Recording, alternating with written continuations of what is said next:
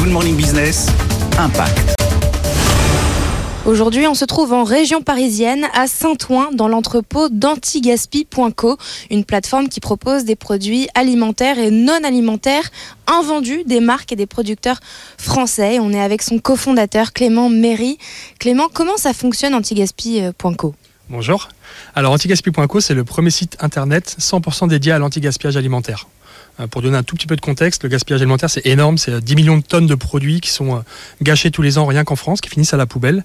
Euh, pour être encore plus concret, c'est un repas par Français par semaine qui finit à la poubelle, alors que c'est des produits qu'on pourrait tout à fait consommer.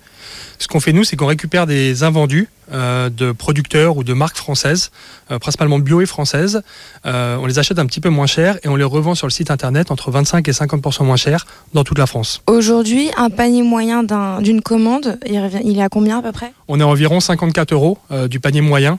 ce qu'il faut savoir, c'est que depuis le 24 février, on fait quasiment x3 toutes les semaines en termes de quantité. Donc on a fait 5 commandes la première semaine, puis 15, puis 35, puis 80. On va passer la barre des 100. Donc il y a un vrai engouement sur le projet de l'anti-gaspi. Tout simplement, je pense, parce que c'est des super produits accessibles, entre 25 et 50% moins chers, et surtout qui finissent euh, bah, par être consommés plutôt que finir à la poubelle. Comment les produits passent d'ici à chez le consommateur? On a trois moyens de livraison. Euh, soit les gens viennent récupérer directement euh, leurs leur courses, nous faire un petit coucou à l'entrepôt et récupérer leurs courses directement ici en drive, soit on livre à domicile ou en point relais. Antigaspi.co ambitionne de doubler ses références et de toucher 10 000 foyers d'ici la fin de l'année. Et l'entreprise vient tout juste d'entamer une levée de fonds à la mi-avril.